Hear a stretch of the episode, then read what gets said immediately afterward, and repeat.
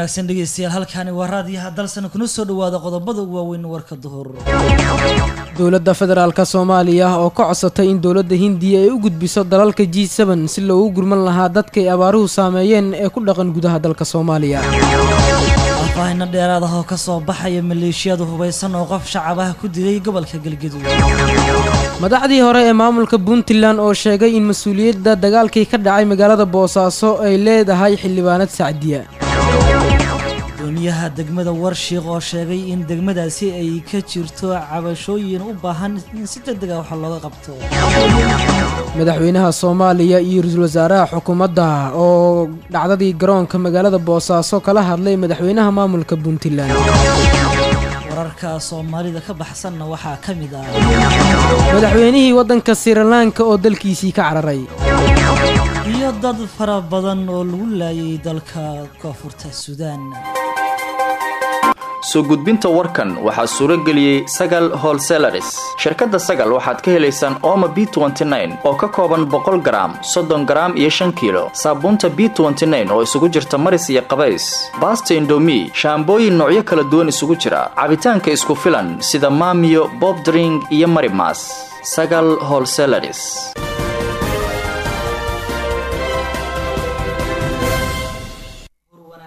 waa maalinimo arbaca ah. Taariikhdu waxa ay ku beegan tahay saddex iyo tobanka julaay sanada laba kun labayo labaatan. Qodobadii aada maqasheen waxay ahaayeen qodobadii ugu waaweynay. Warkeena duhur iminkana ku soo dhawaada intii aada maqasheen oo faahfaahsan aanu ku bilownay dowladda federaalka soomaaliya ayaa dowladda wadanka hindiya ka codsatay inay u gudbiso waddamada g seben si loogu gurman lahaa dadku abaaruhu ay saameeyeen ee ku dhaqan gudaha dalka soomaaliya ergeyga gaarka ah ee madaxweynaha soomaaliya u qaabilsan gurmadka abaaraha cabdiraxmaan cabdishakuur warsame ayaa kulan gaara waxa uu la yeeshay safiirka wadanka hindiya oo u fadhiya dalka soomaaliya iyo kenya doctor fenander babul.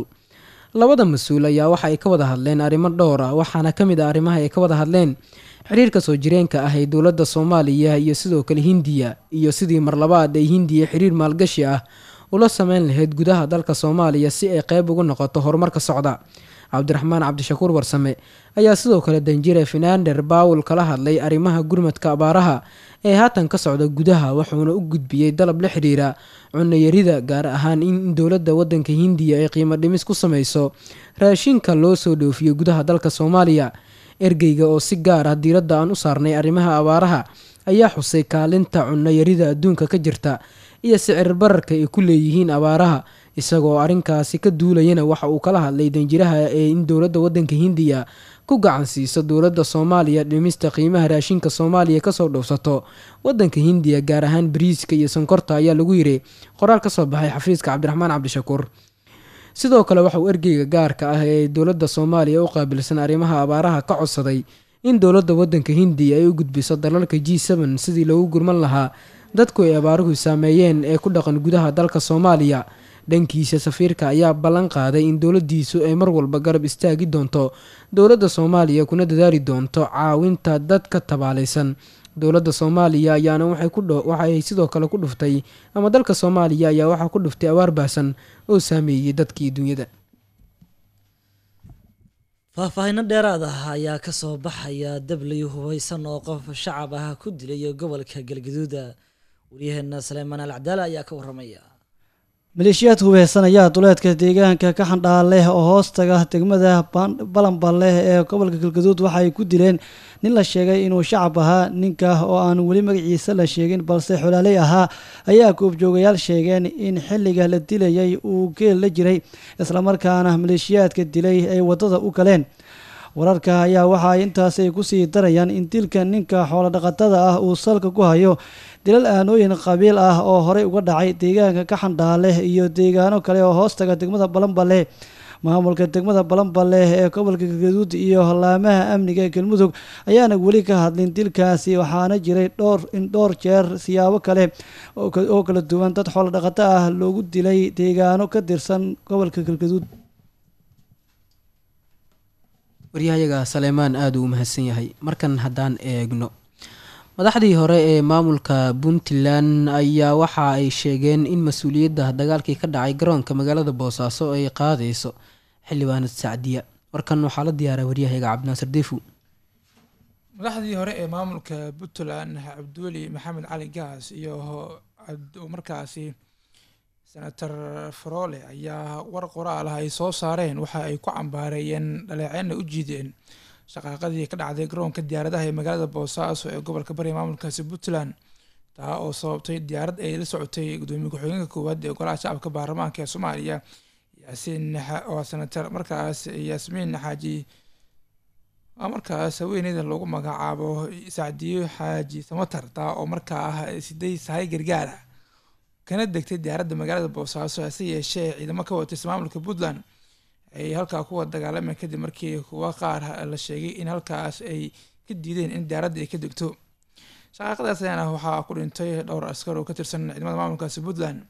Madaxdii hore maamulka ayaana markaa war-saxaafiyadda ay soo saareen waxay ku sheegeen in mas'uuliyaddu wixii halkaas ka dhacayna ee qaadaysa gudoomiye ku-xigeenka koowaad ee golaha shacabka baarlamaanka ee soomaaliya haweeneydaas oo markii horeba ahayd kusmaha madaxweynaha qodobada ay soo saareen waxaa ugu waaweyn in markaas ay aada ugu xuyiin ayna cambaareynayaan dhibaatadaas halkaa ka dhacday. Ayagoona dhinaca kale sheegay in muhiim ay tahay in laga garaabo gudoomiye ku-xigeenkan ay ka garaado wixii halkaa ka dhacay islamarkaana ay tahay mas'uuliyadda koowaad in ay markaas ay leedahay. Dhinaca kale maamulka puntland ayay ugu baaqeen in ilaaliyaan nidaamka federaalka ah maadaama puntland ay tahay oda federaalka sidai hadalku dhigeen bismillahi raxmaan raxiim waa ku mahadsantaa adeer waraysiga? Marka koowaad horta waxaan rabnaa in aan tacsi u dirno dhallinyaradii meeshaas ku le'etay intii dhimatay allah u naxariisto intii dhaawacan ilaahay hau boogadhayo waxaan rabnaa oo kale in aanu sheegno in meeshan ay ka dhacday dhib weyn. Dhibtaasna kolle cid baa mas'uuliyaddeeda iskale waana ka hadli doonaa. Baaqa aan dirayna marka waxaa weeye dadka puntland aan u diraynaa in dalka nabadiisa iyo xasiloonidiisa iyo wadajirkiisa la ilaaliyo.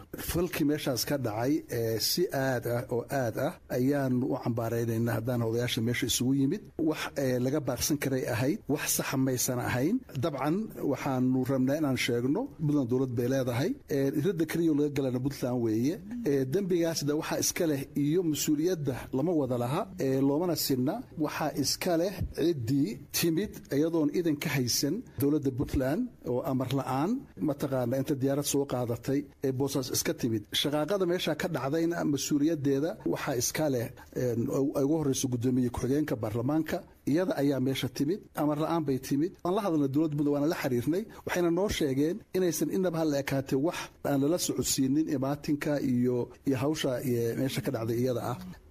Mideeda kale waxaan lagu maqaalaa saan kolley aan maqlayno in dowlad madaxda sare ee dowladda kale oo madaxweynaha iyo ra'isul wasaaruhu ay ugu horeeyaan in arrintaa laftigooda aysan waxba ka ogeyn kana xumaadeen sida wax u dhaceen. Anugu haddeer aanba ka imi cabdulina waa joogay dee meeshu iyadoo dibadda laga joogo iyo iyadoo la joogo labadaba mas'uuliyad baa naga saar. Hadda meesha nagaga beegan baanu ka oranaynaa. Hadda bal marka ugu horreysa bal wixii dambe hal la gaare waxaanu diraynaa baaq baan ka soo saaraynaa wixii ka dhacay meesha.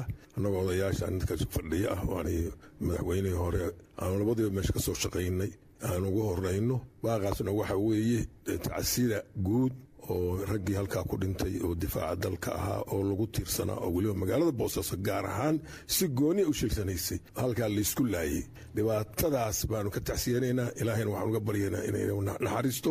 Waxaan kaloo soo jeedinaynaa in loo guntado dhaawacaas dowladda puntland iyo dowladda dhexe labadaba maadaama dhibaatada ay ka timi guddoomiye ku-xigeenka koowaad oo baarlamaanka golaha shacabka iyadu ay dembigaa gashay rabshadaasna ay keentay iyadoo baal martay inay la xiriirto dowladdii puntland oo magaaladii caasimadda ahayd oo ay dowladda madaxweyne ku-xigeenkii kusimi ahaa uu fadhiyo intay soo dhinac madhay boosaaso intay tagtay. U yeeratay ciidamo awalba hore isu qabtay oo dhib ahalkaa ka jiray. Qaarkood inay iyada nabadgeliyo iyo ammaankeeda sugaan iyadaa arrintaa mas'uuliyaddeeda iska leh. Ciidana lama wadaagto hore iyo gadaal midna. Waa sacdiye muxuu ahay salaad waa guddoomiye ku-xigeenka koowaada baarlamaanka maaha kusime madaxweyne. Dastuurku wuxuu qeexayaa artikelkiisa sagaashan iyo afar baragarafka koowaad guddoomiyaha aqalka golaha shacabkabaa madaxweynaha hadduu maqan yahay ama xanuunsan yahay kusimo ah. Ku-xigeenadu shaqa kuma leh. Ku-xigeenadu gudoomiye ku-xigeen baarlamaanka ayay kusimo u ahaan karaan uma ahaan karaan madaxweyne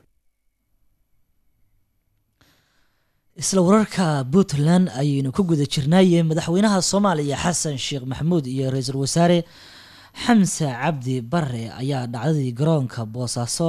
Waxa ay kala hadleen madaxweynaha maamulka puntland saciid cabdullah deni waryaheena abuukar dayax ayaa ka waramaya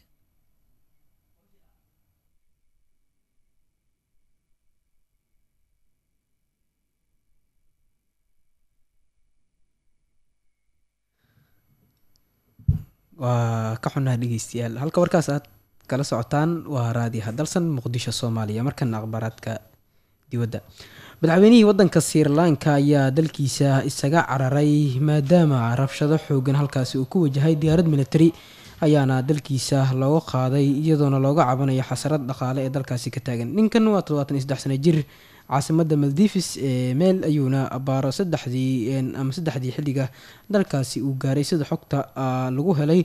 Waxaana ku jiray dhuumaaleysi kadib markii dad badan ay sabtidii xoog ku galeen gurigiisa. Madaxweynaha ayaan horey u sheegay inuu iscasiliyo arbacada saddex iyo tobanka maanta ku beeganba. Walaalkiis wasiirka hore maaliyadda dalkaasi ayaa isaguna laga hor istaagay inuu dalkaasi ka baxo waxuuna hadda la sheegay inuu ku wajahan yahay dalka mareykanka. Xaalada guud ee wadankaasi waxay tahay mid aada u cakiran guud warkay dowraad kala socoteen raadiyaha dalsan waa naga wararkaad la haysaa hubsiima uhelidooda iyo hufnaan tabinta xaqiiqadu. Waa halbeegsiga radio dalsan ee hankaagii sow haatan madhelin war la hel yaabaa tala la hel